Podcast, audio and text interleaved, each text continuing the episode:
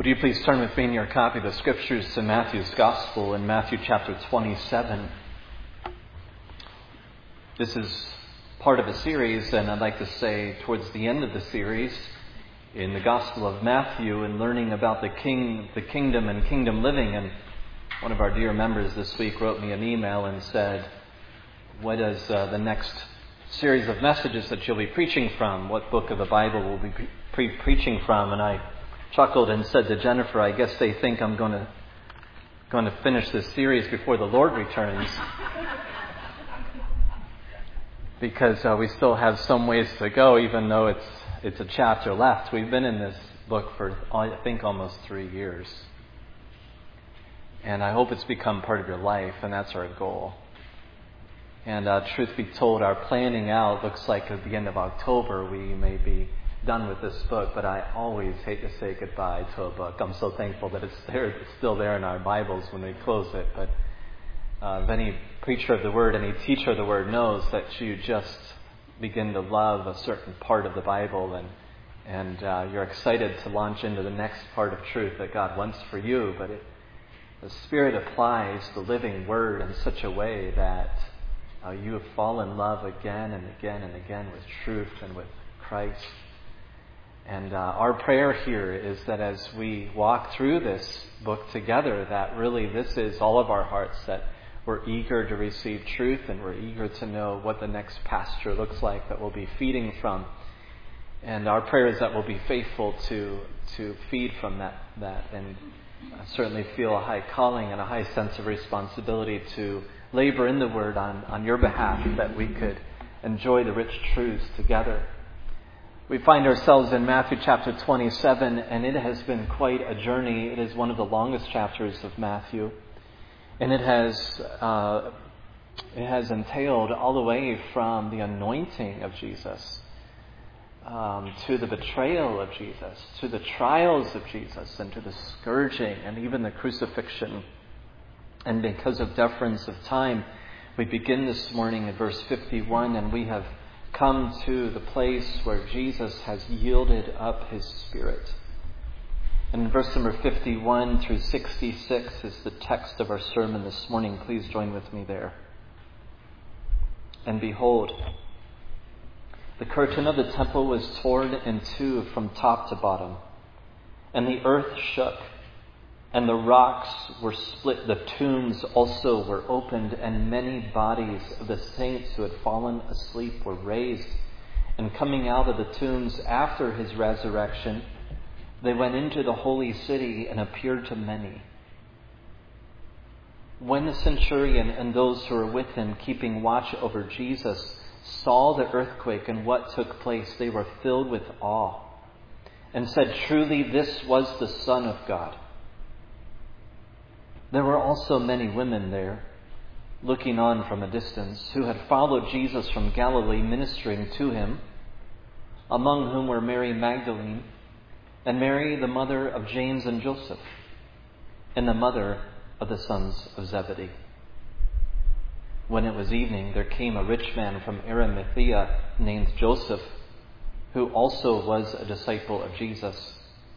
He went to Pilate and asked for the body of Jesus. Then Pilate ordered it to be given to him. And Joseph took the body and wrapped it in a clean linen shroud and laid it in his own new tomb, which he had cut out in the rock. And he rolled a great stone to the entrance of the tomb and went away. Mary Magdalene and the other Mary were there, sitting opposite the tomb. The next day, that is, after the day of preparation, the chief priests and the Pharisees gathered before Pilate and said, Sir, we remember how that impersonator, that, how that impostor said while he was still alive, After three days I will rise. Therefore, order the tomb to be made secure until the third day, lest his disciples go and steal him away and tell the people, He has risen from the dead, and the last fraud will be worse than the first. Pilate said to them, You have a guard of soldiers, go make it as secure as you can. So they went and made the tomb secure by sealing the stone and setting a guard. Thus says the word of God. Would you pray with me?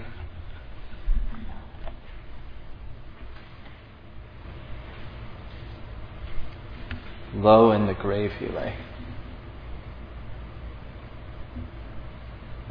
Jesus, our Savior, waiting the coming day. Jesus, our Lord.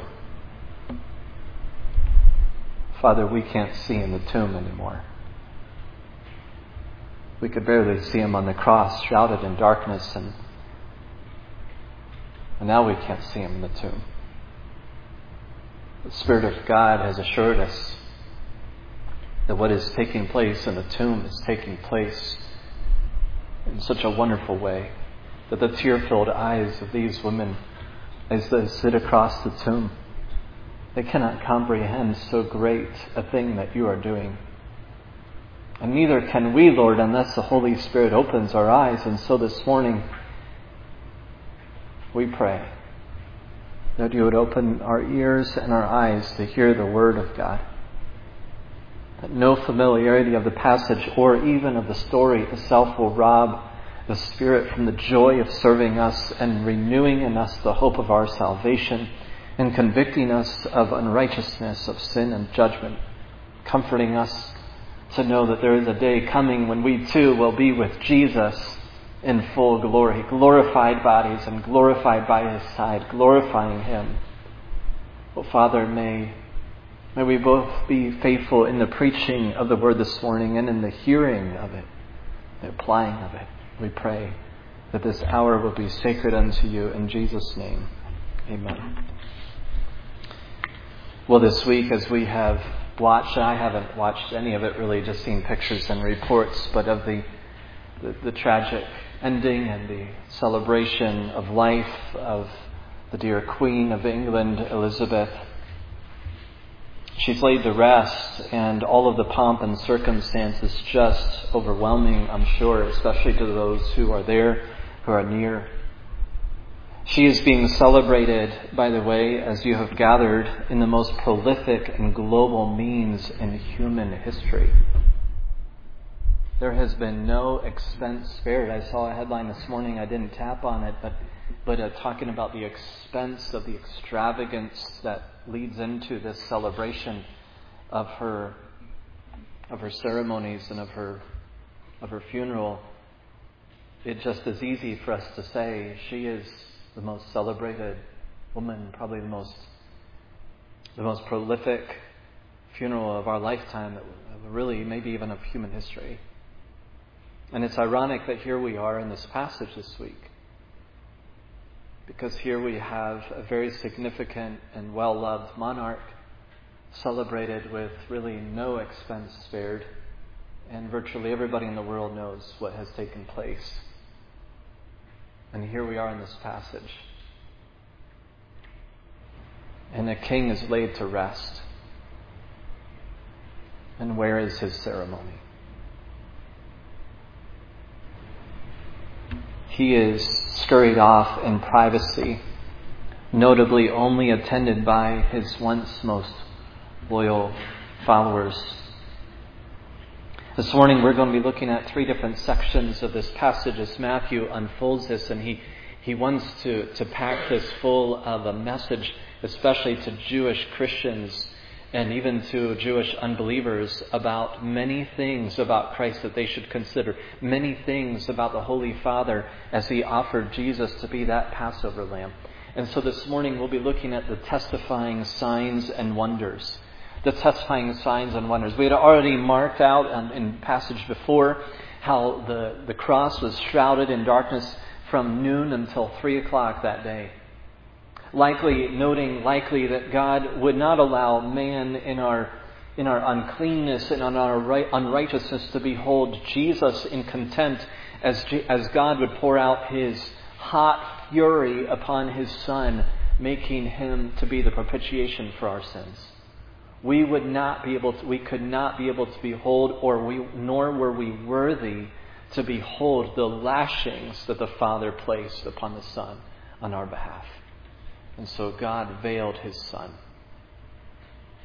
from our unworthy eyes. But as Matthew continues, he tells us of more testifying signs and wonders. And there were many striking miracles surrounding the death of Christ. And all of these signals, all of these miracles were meant to be a signal, a divine interruption into human indifference. As Matthew records these miracles, even his, his faithful recording of them is meant to cause us as readers to stop and consider the remarkable wonders that God was doing on behalf of His gracious revelation. You and I are meant to stop just as suddenly, just as dramatically as any who are eyewitnesses of those miracles on that day. But I want you to notice something, and, and Matthew is careful to show us this too, that none of the miracles involve any of his wrath towards those who are deserving of it. No one dies in the darkness. No one dies in the earthquake. No one dies in the temple. Yet everyone deserves for there to be a miraculous judgment upon them in this age. These, Matthew is showing us, these miracles are set apart from other miracles that seem so dramatic, especially when they're so earth rattling like an earthquake as we had seen in the Old Testament. These miracles of revelation of gospel grace are, are miracles of the revelation of gospel grace, not miracles of divine judgment. All who experienced these miracles firsthand ought to have been struck with the idea that something of, of the divine was unfolding to them. Matthew mentions here that an earthquake had taken place. I'm looking down at our passage here. An earthquake t- took place here. The earth shook in verse 51 and rocks were split, and which, by the way, seems to be the force by which the tombs were opened of certain saints. And when we look back through the scripture, we find that God has made the earth to rattle, but the first time that we see the earth rattling, at least in the presence of his covenant people, is in Exodus chapter 19. And you remember that in Exodus, Moses and the people are gathered around the, the Mount Sinai. And God is covenanting with his people and giving them the law. He has brought them out of a, uh, by miraculous means from Egyptian slavery and now is establishing them as a people set apart for his own glory and he covenants together with them. But in Exodus chapter 19, as well as Hebrews refers to this as well, that the mountain shook and the people's bodies literally rattled at the base of the mountain. And here, as God gives the law, so great is his presence that the earth shakes and trembles when his voice declares the law. I would like to make an analogy here that here in God's silence, the earth shakes as God not only not gives the law, but gives the law of love. There, like on Sinai, as God mentions, as God, God declares his unbinding love with his people, so too now in the new covenant, that being the old covenant, now in the giving of the new covenant, the earth shakes and God declares his love now. The old covenant is past and now the new covenant has come upon you and it comes with the earth shaking. And it comes with God's declaration, this is my love for you. This is the new covenant. We also notice that the curtain within the temple is torn. Now, this was not just any curtain. There was other parts of textures and fabrics all throughout the temple courts and around the temple. But this was the temple, the, the veil that separated the general area inside the, the main center part of the temple from the, what we know as in the Old Testament, the Holy of Holies. And this veil was only entered into one time a year by the high priest who would offer that perfect lamb and sprinkle the blood on the mercy seat that is the cover of the Ark of the Covenant. A cherub hovering over and blazoned in gold, and the priest would then, then, as so to speak, atone for the sins of the nation for that year, offering that sacrifice only one time. But now the curtain has been torn in two. I want to remind you what is taking place in the temple on this day. Is it empty or is it occupied? And so there were many worshippers, and the priests were busy offering sacrifices of the Passover lambs. And surely this was a public spectacle of the, of the rending of the veil. They had to deal with this. This was something they couldn't cover up. It happened in front of everybody. The priests were in awe, and you didn't just go to Walmart and get the next veil. And so this was a remarkable demonstration of God saying, Now I am approachable, but not through the, the blood of this lamb or of these thousands and perhaps ten thousands of Passover lambs that were being offered on this day, but now the one true lamb has sprinkled his blood on the mercy seat in heaven. So as to say, he is the final lamb.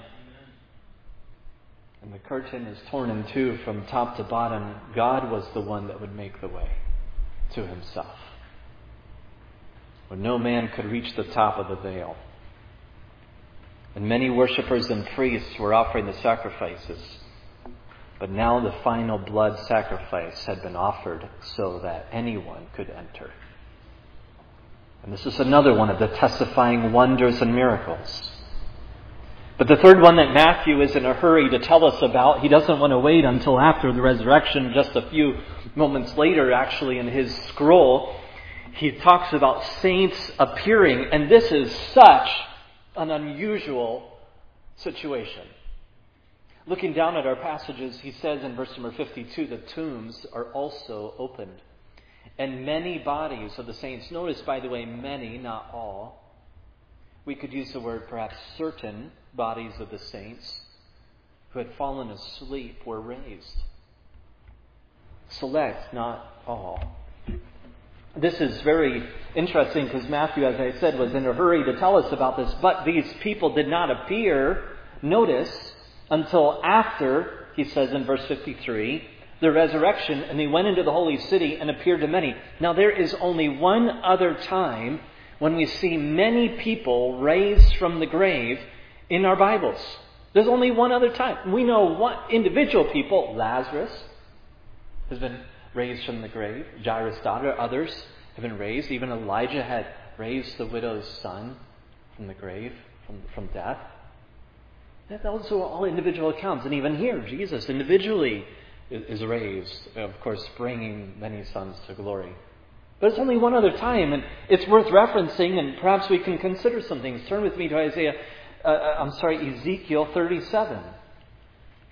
Ezekiel is prophesying to the people of Israel who have been uh, sent away into the bondage of Babylonian captivity. They were unfaithful to God. And so God, for a period of 70 years, sent his people out underneath the wicked king of Nebuchadnezzar, eventually under the Persian Empire. And we have characters like Ezra and Zerubbabel and Daniel and Shadrach, Meshach, and Abednego and, uh, and Nehemiah, we have, we have Esther, all those in that time frame. And Ezekiel is also one of those faithful prophets. And God is, is ministering through Ezekiel, and he is telling the people of, of his covenant that he loves them, that he is faithful to them, even though they were unfaithful to him, and he has a new chapter to unfold for them.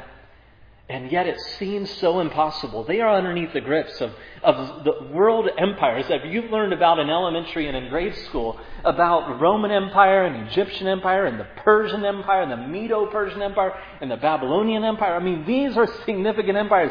And you, as just a small people group underneath the sovereign hand, being assigned to captivity under their control, there is no hope for you to get out from underneath their rule unless God intervenes. And so the book of Lamentations and, and there's psalms written as the people strum their harps and along the rivers there in Babylon and long for the days and weep as they sing. Oh God, be merciful to us and release us from this bondage. And Ezekiel, God comes to Ezekiel and he says, Tell them what I will do. And, and he gives Ezekiel this amazing situation. He unfolds this amazing miracle in front of Ezekiel's eyes. In Ezekiel 37, the hand of the Lord was upon me, and he brought me out in the spirit of the Lord and set me down in the middle of the valley. It was full of bones. And he led me around among them, and behold, there were very many on the surface of the valley, and behold, they were very dry. And he said to me, Son of man, can these bones live? And I answered, O Lord, you know. Then he said to me, Prophesy over these bones and say to them, O dry bones, hear the word of the Lord. Thus says the Lord God to these bones Behold, I will cause breath to enter you, and you shall live. And I will lay sinews upon you, and will cause flesh to come upon you, and cover you with skin, and put breath in you, and you shall live, and you shall know that I am the Lord. So I prophesied as I was commanded. And as I prophesied, there was a sound, and behold, a rattling, and the bones came together, bone to its bone. And I looked, and behold, there were sinews on them, and flesh had come upon them, and skin had covered them. But there was no breath in them. Then he said to me, Prophesy to the breath. Prophesy, Son of Man, and say to the breath, Thus says the Lord, Come from the four winds, O breath, and breathe on these slain that they may live. So I prophesied as he commanded me, and the breath came into them, and they lived and stood on their feet, an exceedingly great army. Then he said to me, Son of man, these bones are the whole house of Israel. This is the only other time in Scripture that we find so great a cloud of people that seemingly raise from the grave. Now, we don't know what takes place here as this unfolds here in Ezekiel 37. We don't know, it does not appear that this army goes into uh, Xerxes' palace and, you know, and uh, creates a coup and marches God's people. It does not appear that's what takes place. It, actually, no reference following the making alive of these. So, too, here in Matthew 27, you and I, we don't know what happens to these saints after they enter into the holy city on that Lord's Day, on, on uh, that third day when Jesus rose from the grave. We don't know. And if you feel just a little more curious about it, Matthew says, I'm just not going to tell you because it's a greater resurrection than what takes place in raising up our loved ones from the grave and marching them into our homes to testify that this salvation is true, that the hope is secured. You have placed your hope in the right place. He is alive. Matthew wants you to know that the focus of the resurrection is on the resurrector. And so he doesn't tell you and so don't spend time wondering. Because Matthew drives you forward and says they will testify, but only after the one that's the most important one has raised from the grave. After he was risen from the grave. And so, from the earthquake to the torn veil to the saints appearing, none of these would move the heart of man but all of them would help to prepare the unbelieving heart to receive the good news. Such is providence. The rhythms of common grace and the providential care of God of the unbelieving show his tremendous patience and mercy as God reveals the gospel to those who will believe. Friends, brothers, sisters in Christ, how is God working in the hearts of unbelievers all around you? It may not be the veil torn in front of them. It may not be the dead raised to life walking in front of them. It might not be an earthquake. But don't discount a single means of God's grace as He invades and interrupts their life in blessings and in cursings, calling them unto belief in His saving grace. God is still working in the unbelieving heart, and He may not do so through the veil. But he is calling you and I to go like the saints went into Jerusalem to testify when you place your hope in the resurrection power of Jesus the Christ, you have placed it in a sure thing. You and I, you and I are the dead men alive, walking. There's more wonder in that, by the way, there's more wonder in that, infinitely more wonder that you are saved than that these dead bodies rose from the grave. We were more dead than physically dead when Jesus came to save us. Number two, the second section that Matthew draws our attention to is some faithful disciples, some faithful disciples. And we see that these, there's these three women, and Matthew tells us that they had been ministering to Jesus um, in verse number 55, ever since he had come from Galilee, from his hometown, they had been ministering to him. They had been ministering, they were there from looking from a distance. And this isn't meant by Matthew, I don't believe, to, to infer any part of shame or disgrace or fear even. But just in this, this sobbingness, and, and there's soldiers around, you know, and there's stuff. I mean, they don't really have a place yet to come close to the one, especially in Mary's case, who had been so near to him, even physically. They ministered to him. And we're told that there's these three women, and it's interesting just to note, and, and by the way, we, we have seen the significance that Matthew placed on people when he brings their names out in front, like when we see Barabbas, and when we see Simon of Cyrene, and when we see, when we see um, others that he's, that he's named Judas throughout his book. Here he names three women. And the first is Mary Magdalene, and she appears to us, from what we can tell, to be a woman who is unmarried. Another Mary that he mentions is the Mary of the mother of James and Joseph. Notice that he identifies her as the mother of James and Joseph. So she's a mother, Mary, a mother of James and Joseph. James, called James the Less, by the way, to distinguish him from the other James, of James and John, who are brothers, who are the sons of Zebedee, mentioned then in the next woman. Notice, Mary Magdalene, likely uh, living single. Um, secondly, Mary, mother of James and Joseph. But then now, now we have a third Mary, but how is she mentioned here? We do notice that she's mother, but then she's called the mother of the sons of Zebedee. So she's a wife. Not to say that Mary, the mother of James and Joseph, wasn't a wife, but here I just want to make a, a note here. Here we have a single woman. That is her identity of Christ, and she is honoring Christ.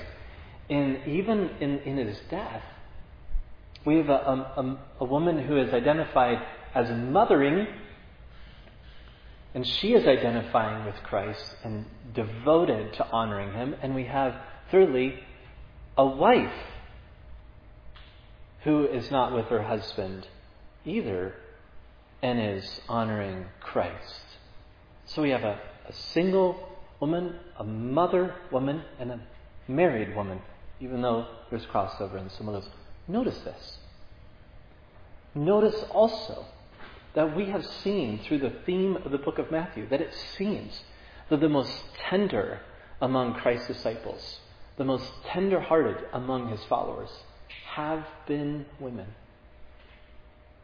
But it is not helpful to the gospel story that these women are part of this whole situation. If this was to be fabricated, we've mentioned this before, this is not a detail to be included. This is not helpful that he's so readily identifying women and these women as being eyewitnesses of a sealed tomb. So he continues on, and he tells us about a man named Joseph of Arimathea. Arimathea was about a day's distance, about a good day's distance of a walk from Jerusalem. And Joseph seems to be a very wealthy man. And he also seems to be part of the religious leaders, part of the Sanhedrin. One might wonder why this man, if he's part of the religious leaders, why is he now asking for the body of Jesus? Did he bow out like Matthew did? Did he bow out like Peter did when it came time for the trials and didn't stand up for Christ? Likely, many have suggested, theologians, that it's simply that he wasn't part of the select crew that Caiaphas called to his house in that monkey trial on the night prior. That he was not consenting to the death of Jesus. He was not part of the collaboration. But he was a disciple and a follower of Jesus Christ. And now was his time to come out forward. And certainly this would cost him quite a bit, perhaps. He was wealthy, and he was wealthy enough, and God had positioned him well enough that God would appoint for Joseph to knock on Pilate's door, likely sometime after 6 p.m. when the sun had gone down. Now listen, nobody knocks on Pilate's door in the evening. It'd be like knocking on Donald Trump's door or Joseph Biden's door. Right? You, you, unless you're on first name basis, you don't knock on the door. But Joseph of Arimathea has been granted favor by God unto Pilate because, listen, God will honor his son. Just like he will bring a sacrifice his own way, God is sovereign over the death of his suffering Savior. So God is moving through this man named Joseph and grants favor from an unlikely governor named Pilate to, to take this body down. And so this would be a very unusual request. Because you see, Joseph of Arimathea's didn't come along and ask for bodies of crucified ones.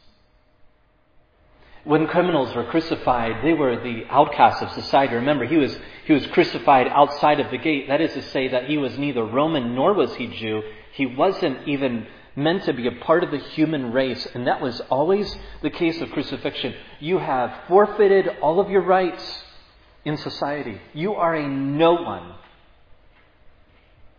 No one took no one's and put him in a rich man's tomb. There was a common grave. They would, they would pull the body shredded off of the cross and they would sling them into a common grave, unrecognizable and just in a heap. But here we see God's careful attention of the only begotten Son that we learned about in John 3.16. And this precious babe that we learned about, that the Magi would travel, that Matthew had told us about, that would lay in a manger and be worshipped by kings and shepherds. Oh, God loved the body of His Son because in the body of Christ was the propitiation for our sins. And so God would treat the body of Jesus with honor because he had accomplished his job. And so Joseph would take this body and he would wrap it. And one had said that likely this was the richest robes that Jesus had ever worn in his life, but now in his death. And as the Marys sit across from the tomb, we see in verse 61 Mary Magdalene and the other Mary, where they're sitting opposite of the tomb, watching as Joseph cares for the body. And they're just weeping. And help illustrate some of what it must have been like for these faithful disciples, these women and Joseph, to go through this mourning process and the sorrow without the greater understanding of what's taking place. I like to illustrate it this way. Don't worry, it's a happy ending. You've just been called by a loved one who's in a car accident. And they immediately reassure you that everyone is okay, but the car is demolished. And they ask you if you can pick them up, and they let you know where to meet them alongside the road. And although you are assured by them that they're okay, what's still going on in your heart? You're, you're a mess now, aren't you? You're troubled, you're wrecked with fear. You're nervous. You can't get there fast enough. You're concerned. You're saddened. And all the what ifs just race through your mind of what is it going to look like. And as you get your keys and you get into your car and you travel down the road and you come across a traffic jam and you're slowed down and you're upset by it, so you park and you know that they are just beyond sight. And so you park alongside the road and you get out of your car and you run ahead and you, you fling yourself into their arms and you, you, you're so excited to be with them. But now now as you look around, you realize that the traffic jam that you were annoyed by was because of this accident. It hadn't hit you before. And so you realize that, it, that this was the cause of the traffic jam. Now, in the burial of Christ, later when the disciples remember back to Christ's burial, they begin to understand more of the picture that was unfolding for them at the time that seemed to be in the way of God's rescue plan. It seemed like everything was a traffic jam at the cross. Everything was in the way. How is God going to glorify His Son? How is Jesus going to be King? Everything's in the way. The cross is in the way, and the tomb's in the way, and, and I kind of feel like I'm in the way because I'm not there to stand up for Him, and everything's in the way. But now, as Matthew writes, Matthew writes, looking now from the accident back, and he says, Oh, that's the reason for the traffic jam. And so he's able to write to us with great understanding. And the Spirit of God reveals that to us so that it's just so clear. And as each of these disciples minister to the body of Christ, they dignify and they bring honor to him now in his hour of death. Now it's not kings like the Magi that Matthew had showed us that first saw Jesus. Now it's women and a, a man named Joseph. And the death of Christ is part of the gospel story, and these devout followers bear testimony to this. Even as God unfolds the importance during their moments of grief, they have no idea how significant of a role they are playing in the unfolding of what God is going to do through an empty tomb. Christians, we, we grieve too in the death of Christ. Like and unlike them, now we have better understanding of the events and their significance than they did. But we should listen, have no less devotion to the meaningfulness of the death of Jesus Christ than they did, even though we know that wasn't the finality. This is our Lord. This is my Savior. This is our Savior. This is our friend. Low in the grave he lay. Treating the death of Christ with reverence and care is ours to continue. We don't take the death of Christ lightly because we know there's going to be an empty tomb. It was for us he bled and died. And death was an act of his loving will. Like we had seen in the previous verses, Jesus did not give up his spirit, he delivered his spirit. Death was Jesus' intentional act of delivering himself up for a ransom, just like he promised. And the third section that Matthew brings us to is called this, we call the sovereign seal. The stone is secured. There's a seal that secures the stone, and there's soldiers that secure the tomb. And every person involved in securing the tomb would know that it would take a supernatural feat to open it. I mean, we have just as much protection as possibly could be granted. Pilate says to the religious leaders, let it be so, whatever you want. You just go, get out of here, and you, you have my permission, you have the visa card, and just go and you secure that tomb. Just, just leave my palace. And so they make every effort, including using Roman authority and Roman force and Roman strength and Roman symbolism in order to, to secure this tomb against the disciples, as if the disciples were even going to show up, anyways. But every person involved in securing the tomb would know that it would take a supernatural feat to open it. They would know the truth behind the lie that they themselves would later publish. And God did everything in these moments, as recorded in here and also especially in John and in Luke, God made every attempt to make it clear that there could be no reasonable way to excuse away an empty tomb.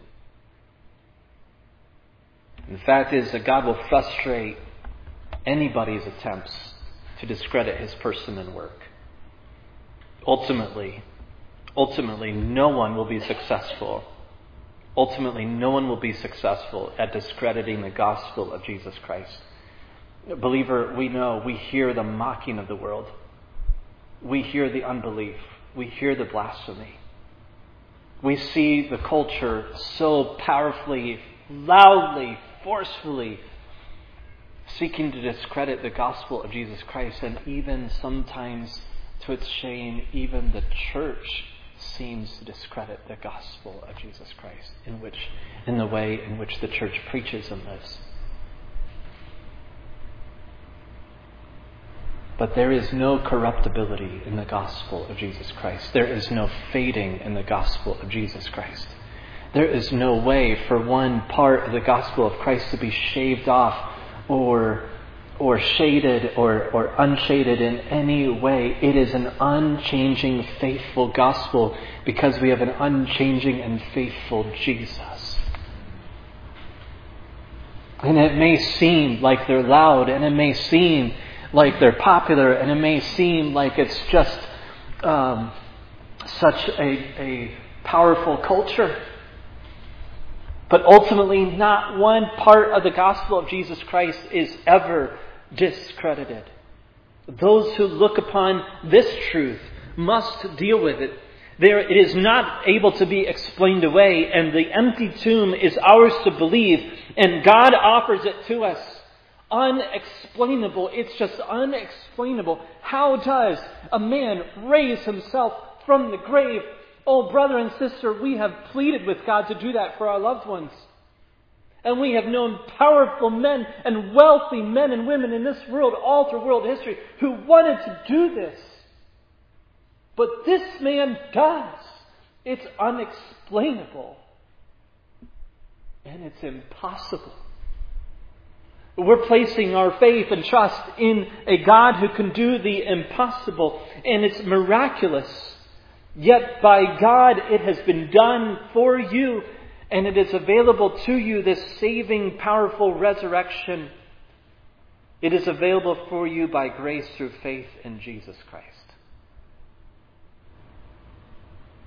And this is the gospel, that the Christian gospel that we hold to. And we make no apologies that it's unexplainable, that it's miraculous, and that it's impossible. Don't back away from that.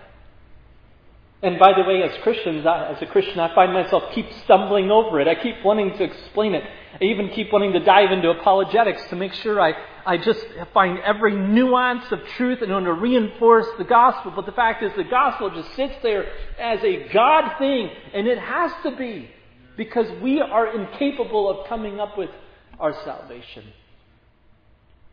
And Matthew has been building this all his, his book to this peak. He has been, he took the genealogy of men who died in Matthew chapter 1. And he shows us like 44 names of men who, who died, who went into the grave, who didn't live again. Great men like David. And now at the end of his book, now it's a new genealogy. Now it's going to be Jesus, the firstborn from the grave, and now is his genealogy. You see that? He started his book with the genealogy of death, and he ends his book with the beginning of the genealogy of life. There's an arc for you in Matthew. He will lead many sons to glory.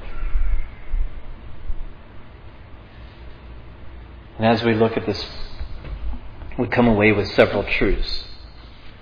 Number one, as God craftily cut the seams apart of the old covenant, of the Old Testament ceremonial law, God graciously revealed the fulfillment of his plan all along in his Son, Jesus Christ.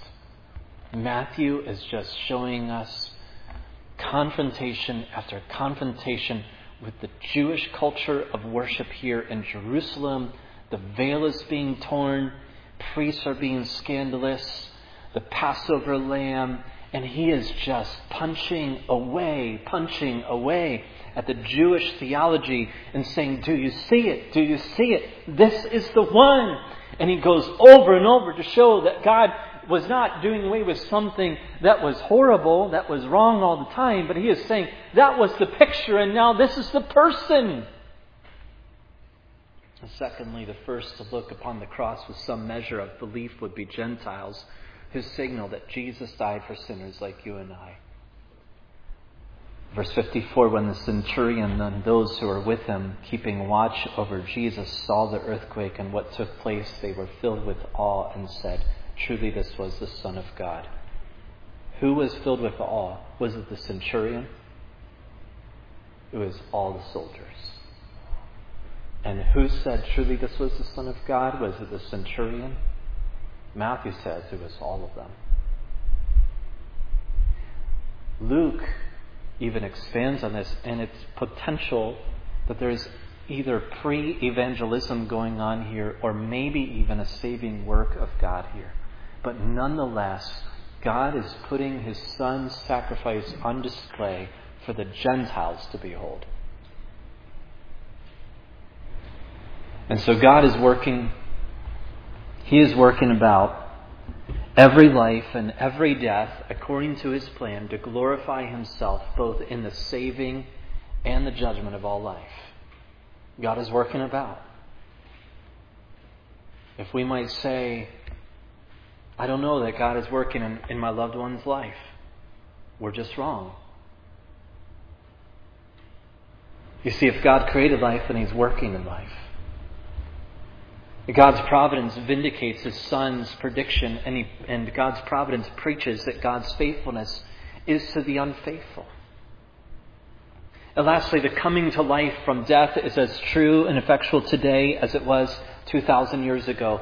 Christ has no less power to work in us his glory than he did on that miraculous day. In Jesus' resurrection, we have life today. No less power, no less effect, no less life.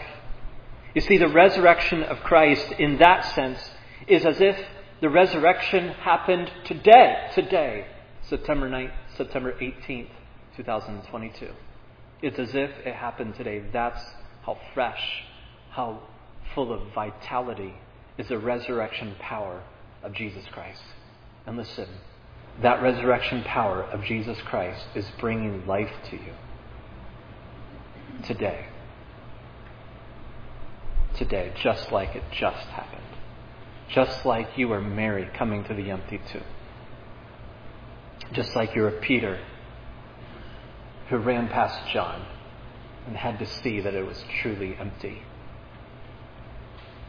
Brother, sister in Christ, God's power is working about you a far more weight of glory than you and I can comprehend, and it is a power that is driven from the empty tomb of Jesus Christ. Now, I know that's a spoiler.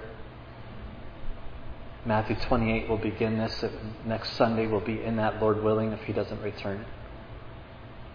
But the tomb is empty, and the power is here. And Jesus is saving people like you and I. Let's pray.